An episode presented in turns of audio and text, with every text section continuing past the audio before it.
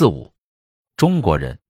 傅斯年，有一天，我见着一位北京警犬学校的人，问他道：“你们训练的狗，单是外国种呢，或是也有中国狗？”他答道：“单是外国种的狗。中国狗也很聪明，它的嗅觉有时竟比外国狗还要灵敏。不过太不专心了。教他去探一件事，他每每在半路上碰着母狗，或者一群狗打架，或者争食物的时候。”便把他的使命丢开了，所以教不成才。我听了这一番话，很有点感触。何以中国狗这样的像中国人呢？不是不聪明，只是缺乏责任心。他俩一样，中国人小事了了的很多，大了几乎人人要沉沦。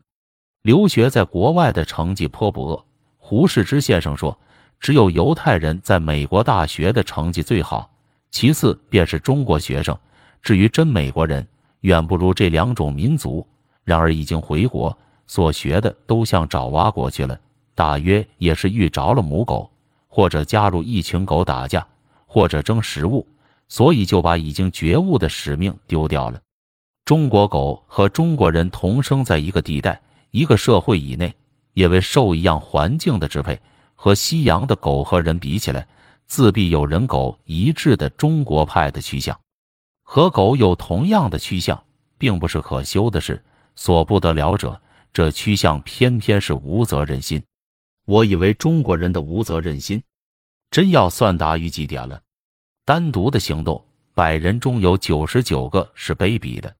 为什么呢？卑鄙可以满足他自身肉体的快乐，他只对这个负责任。至于卑鄙而发生的许多恶影响，反正他以为在别人身上。他是对于自己以外的不负责任的，所以不顾了。团体的行动，百人中有九十九是过度的，都狠起来过度，求的目的便再度之外，手段更是过度的。这可就中国历年的战争证明。为什么要这样呢？他以为虽过度了，于他自己无害；成功了，他可抢得很多的一份；失败了，人人分一份，他所分的一份也不比别人多。所以不择手段，一人得或一团体得，而国家失的是屡屡的见。现在于行当道，故不必说了。就是前几年也有若干一出轨道的事，如国会的解散、六年临时参议院的召集等等，都是以一团体的利害做前提，而把国家的根本组织打散。我觉得中国人没有民族责任心，就是不怕亡国灭种。我又觉得中国人没有事业的责任心，所以成就的事业极少。没有私立的学校，公立的学校也多半是等于官署；没有有力的工厂，没有权威的言论机关。一时要做事业，不过预备他交友攘臂的媒介物。一旦求得善价，还是估出去吧。中国人所以到了这个地步，不能不说是受历史的支配，专制之下。自然无责任可负，久而久之，自然成遗传性。中国狗所以如此，也是遗传性。中国狗满街走是没有生活的，西洋狗是猎物种。当年的日耳曼人就极爱狗，常教狗做事，不专教它跑街，所以责任心不曾忘了。中国人在专制之下，所以才是散沙。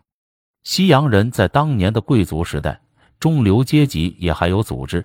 有组织便有生活，有生活便有责任心。中国人没有责任心，也便没有生活。不负责任的活着，自然没有活着的生趣。我总觉得中国人的民族是灰色的，前途希望很难说。自五四运动以后，我才觉得改造的基本的萌芽露出了。若说这五四运动单是爱国运动，我便不在意词了。我对这五四运动所以重视的。为他的出发点是直接行动，是唤起公众责任心的运动。我是绝不主张国家主义的人。然而，人类生活的发挥全以责任心为基石，所以五四运动自是今后偌大的一个平民运动的最先一步。不过，这一线光明也很容易烟消云散。若不把社会性用心的培植一番，就是使责任心成习惯，恐怕仍是个不熟而落的果子。前清末年的改造运动，无论革命也罢，立宪也罢，总有坚韧不拔、蓬蓬勃勃的气象，总算对于民族责任心有透彻的觉悟。民国元二年间更是朝气腾腾。然而，一经袁世凯的狂风暴雨，全国人的兽性大发作，官僚五人在那里趁火打劫，青年人便预备着趁火打劫。所以我以为中国人的觉悟还算容易，最难的是把这觉悟维持着发回去。我们自己以为是有新思想的人，别人也说我们有新思想，我以为惭愧的很。我们生理上、心理上驮着二三千年的历史。为遗传性的缘故，又在中国化的灰色水里浸了二十多年。现在住着的又是神堂，天天必得和庙主周旋揖让，所以就境界上和习惯上讲句，我们只可说是知道新思想可贵的人，并不是彻底的把新思想代替了旧思想的人。我不曾见过一个能把新思想完全代替了旧思想的人。我们应常常自省：我们若生在皇帝时代。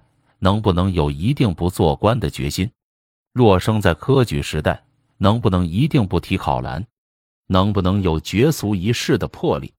不要和好人比，单和阮嗣宗、李周吴、袁子才一流败类比，我们有没有他们那样敢于自用的魄力？如果我们没有袁子才的那种不成才的魄力，那么后人看我们和我们看前人一样，我们现在恬言自负的觉悟。